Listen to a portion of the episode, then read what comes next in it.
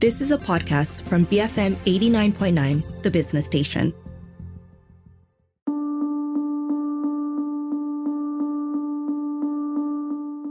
BFM 89.9, The Business Station. My name is Rich Bradbury. I'm speaking to somebody today who I last spoke to almost a year to the day. And his name is Jeeva Kupasami.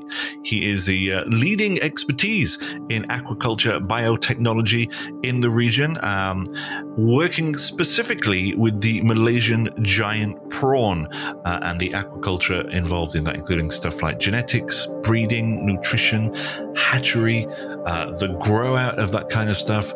Welcome back to the show, Jeeva. Thank you. Hi, Richard, and thank you for inviting me on the show. And thanks for the very, very precise introduction. Let's talk a little bit first, and let's just go back. And for people who are tuning in for the first time, tell me about the beginning of GK Aqua, how it started, and why did you decide to start things? All right, I love that bit of how we started.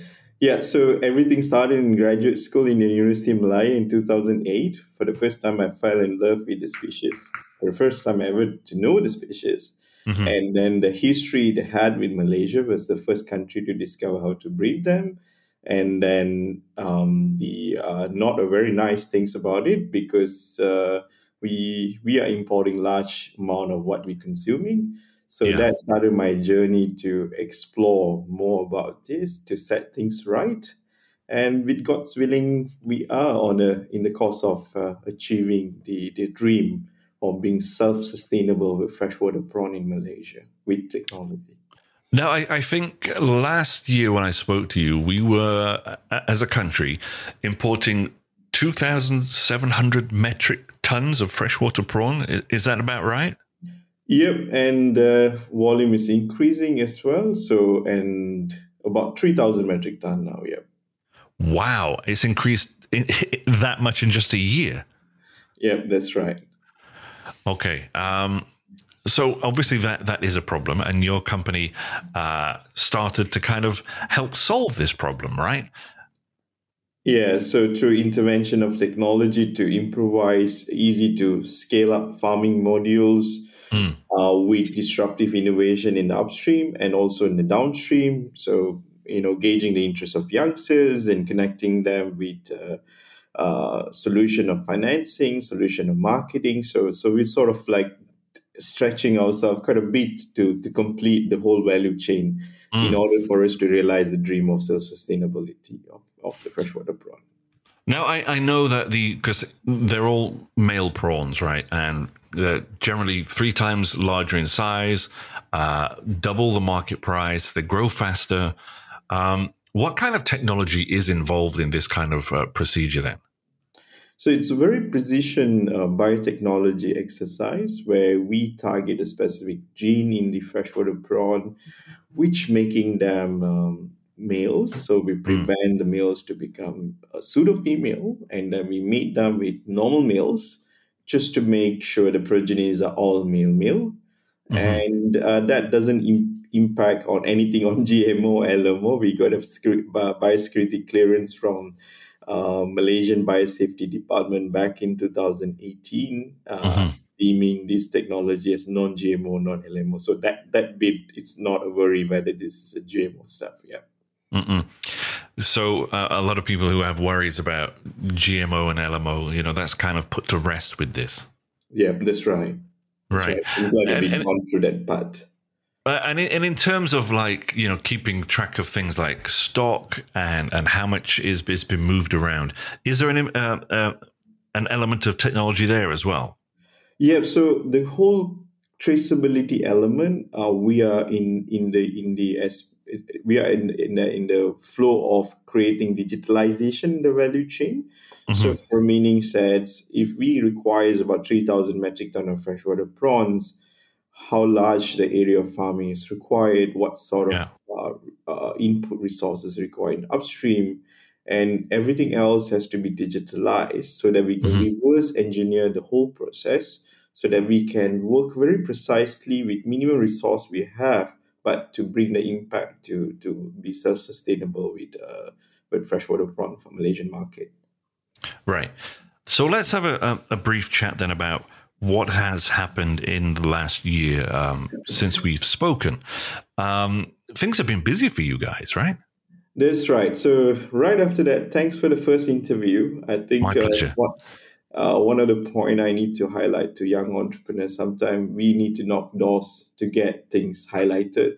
We cannot be keeping ourselves doors closed and waiting for somebody to knock on our doors. I think exactly that's what I did with you, Richard. And thanks for kindly accepting my request for the interview.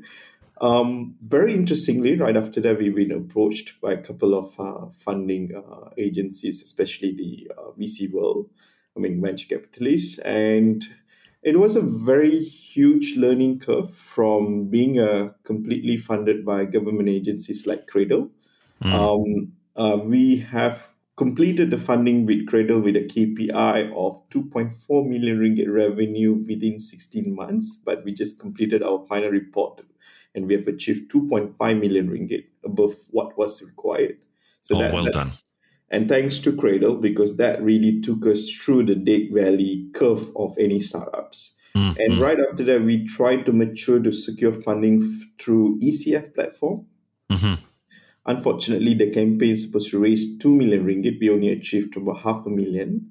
So we forego that as a learning curve, another failure for us. But with all the learning exercise we had with venture capitalists in Malaysian market, I would admit that my desktop are full of data rooms, millions of questions. But one other thing, I think I was brutal enough to answer all of them when they asked me the question, where is your market giver? So my answer to them, simple answer, our import bill of food items to Malaysia is 60 billion ringgit. Right? And that really puts me off every time I get into the question, where is your market, right? So the market is here. We have consuming about 60 billion ringgit worth of imported food.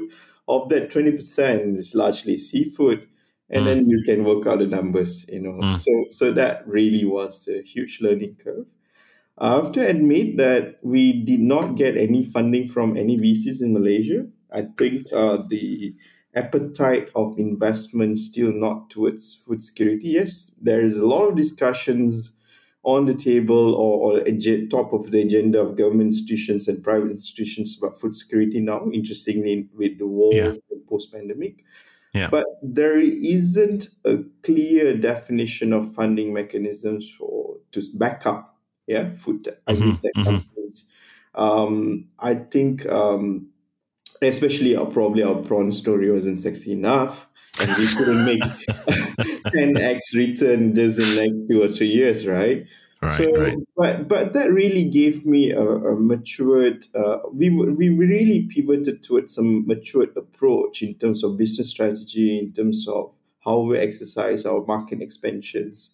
And also in the course of doing that, we also increase our team members. When I spoke to you last year, we were 10 of us in the company. Now we have 30. Oh, wow. So all the hiring started with the energy that we're going to get some funds from the VCs and or ECF, but that didn't happen. So I can't retrench any of my guys. But I'm glad to say that we managed to get that financing from Agrobank. So that was really a great achievement in terms of funding for this year. Right.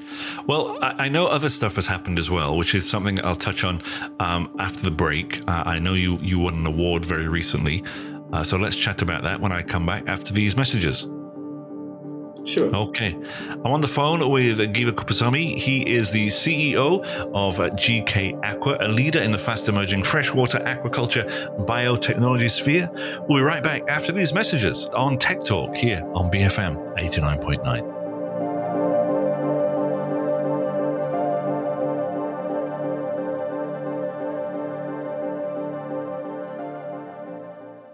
Busy following Money Trail. BFM 89.9.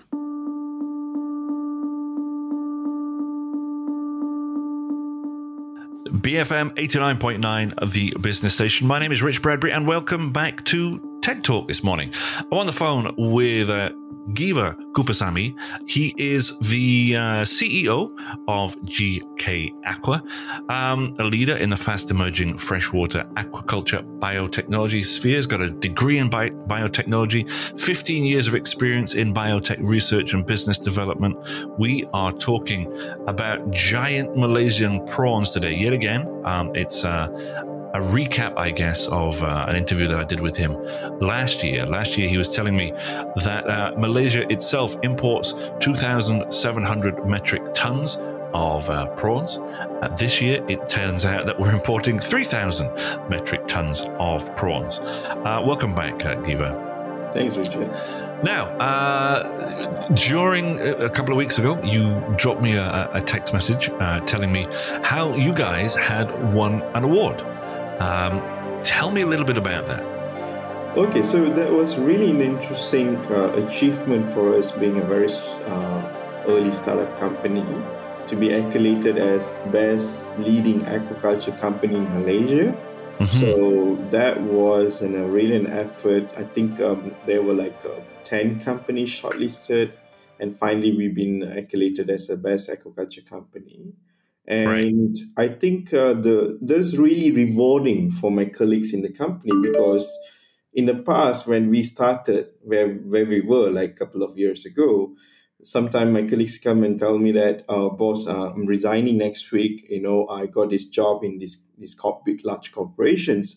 And eventually I learned that they left for the same salary. So that was really sad, right? Oh, wow. But with all these things happening, and I came across my colleague who've been offered a very good permanent position in government sector. Mm-hmm. And they came and discussed the opportunities, and they stayed on. I think that's much of differences we have in terms of small startup with a bright future. Mm-hmm. And I think this kind of recognition really helped us to boost the morale of my colleagues to right. this cause. Yeah. Yeah. And also, sorry. No, please carry on. And also, this also makes recognitions within our clients. Mm. So we have achieved quite a lot of international expansion to countries maybe you never heard before, country called the state of Guyana in Latin America. So we just recently signed a contract. Yeah, okay. In the Middle East, we've been exporting our post-larvae waste to countries like Qatar, Kuwait. Just very 2 days ago to Far East, to Philippines. So international attractions is also in the course. But yet, of course, we are striving our best to achieve our deliverable for the country to achieve the 3,000 metric ton of freshwater prawns. And, okay, so if we're currently importing 3,000 metric tons, how much are you guys collectively producing? Okay, so for last year, we have achieved about 24 million prawn babies. So you can take an average number of 300 metric ton of production from the 24 million post-larvae. Mm-hmm. So we just have to 10x of that to achieve what the country needs eventually. But with the 24 million seeds, we have actually too glad to say that was the national record for last 60 years. Oh, so wow. What we have supplied in the market have matched what the country been producing for last 34 years. So, I mean, let's just look at the facts. You know, you're breaking records, you're winning awards, you're exporting all around the world. Do you get frustrated that it's not happening fast enough here in Malaysia? Yeah, so it all goes back to money, right? So again, right, but I mean, for me, it seems like a bit of a non-brainer, Jeeva. Yeah, that's right. So, but then we've been offered like funding from outside Malaysia again with the cost of diverting to become, foreign-based entity, but which I still stood firm on this. Right. I know you were very strong in your Malaysian identity last time I spoke to you. That's right. Mm. So I mean, it's almost like you're stuck between a rock and a hard place, Jeeva. What's the kind of movement here? What do you intend to do? So, we are just carrying the cost of disrupting the innovation more. So currently we have more R&Ds developed in the area of how to make soft shell prawns with omega-3 enriched ingredient, as a nutritional benefits. with the circular economy concept. So our bottleneck was really the downstream farmers to expand their capacity, because we are ready to scale our seeds to, the next year to 60 million and so forth. But the market responding in the downstream is the one was the problem. But to overcome that, we have actually successfully in discussion with Agrobank now to fund these farmers every 0.3 hectare of land, which we are acquiring with the states, so that they can get a soft finance of 60,000 ringgit as a revolving credit. In return, we are looking at making aquapreneurs to earn a monthly income of 6,000 to 7,000 ringgit just with 3 ponds, and spend 2 hours daily. That's all that requires the most. I think if we can scale that into multipliers, I think then we can be successful without needing to raise like 20, 30 million ringgit, but we can. But the challenges will be for the youngsters to sign a liability on their head for 60,000 ringgit to trust us with that business as technology provider and a guarantee buyback mechanism. So this is where we are pivoting our strategy. But currently, there is also a GLC is very interested to funders. We are in a final discussion of due diligence. So if all goes well, I think we'll be gearing up for full scale in early 2023. Yep. And in which parts of the country are you most active now? So our farmers are mostly concentrated in Perak. And we do have our own farm, integrated farm of 50 acres now established in Perak. And Johor, we just did about 10 acres, and most farmers are in Johor. And we also are diving into East Coast, especially Pahang, with the land in the proposal of application of about 400 acres. Yeah. So usually we go for state-owned lands because that gives us a long-term assurance in terms of lease, so that investors' money can be put on as well. And also we try to be creative in terms of raising the funds. So obviously we look into the restaurants really need of these fresh Malaysian giant prawns. So we're in discussion with the restaurant owners, if you need a consistent supply of the prawns, why not invest on the prawns itself, where you get it at a farm gate price with a consistent supply? So that's another creative way we're trying to gain the traction to create more farmers, more investment into the downstream. Yeah. So if there are restaurateurs or people in general who might want to pivot away from what they're doing now and maybe get involved with this, what would be their best way of them getting involved and contacting you and having starting a discussion?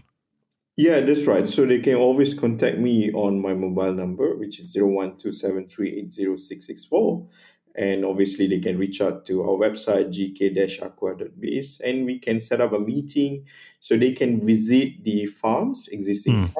We can show them, the production and how we can potentially work together to solve the issue of consistent and quality supply of Malaysian giant prawns. Jeeva, as ever, a pleasure speaking with you this morning. Thank you, Richard. All right. That has been Jeeva Kupasami. He is the CEO of GK Aqua. As you heard him there, if you need to get in touch, just head over to their website. It is www.gk-aqua.biz. Head over there if you missed any part of this show and you want to learn more. Of course, you can always download the podcast. It's available from wherever you normally download your podcast from. I recommend you use the BFM app. That's available on the Apple App Store or Google Play. My name is Rich Bradbury for Tech Talk this morning here on BFM 89.9, the business station.